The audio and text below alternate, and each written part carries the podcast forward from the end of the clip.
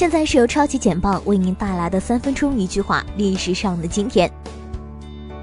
1917年的今天，继发表胡适的《文学改良刍议》后，新青年再次发表陈独秀的《文学革命论》，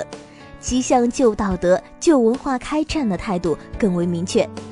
陈独秀也开始担当新文化运动的旗手和主帅。1930年的今天，美国罗亚尔天文台的克莱特多普发现了太阳系的第9颗行星。一名英国少女提议定名为冥王星，它是太阳系中最后一颗被发现的行星，公转周期249年。1933年的今天，德国艾森工业区的弗里德里希·克鲁伯公司正式宣布，该公司第一次成功地制造出供应汽车使用的气冷式柴油发动机。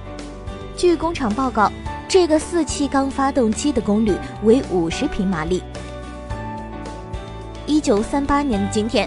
日军飞机38架空袭武汉，苏联志愿援华航空队配合中国空军第4大队，与日军激战12分钟，击落日机11架。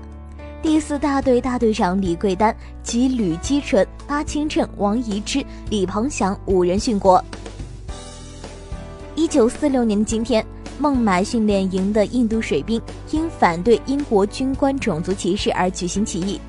第2次世界大战后，英属殖民地独立运动兴起，印度人民反英斗争空前发展的结果，孟买港内的20艘军舰和市内2万名士兵参加起义。1992年的今天，建造在法国东南部城市格雷诺布尔的欧洲电子同步加速器首次试验获得成功，能量为6000兆电子伏的电子束，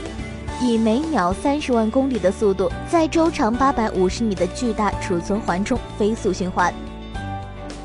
1997年的今天，英国发明新一代电脑模拟病人。英国科学家最近推出新一代电脑模拟病人，其外形及对刺激的反应几乎与真人相仿。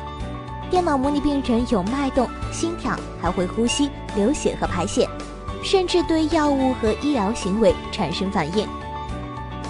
1998年的今天，22个国家和地区的代表在华盛顿举行会议，讨论有关亚洲金融危机的问题，从而形成了22国集团。该集团包括世界主要发达国家及发展中国家和地区。2003年的今天，韩国大邱市地铁发生特大火灾，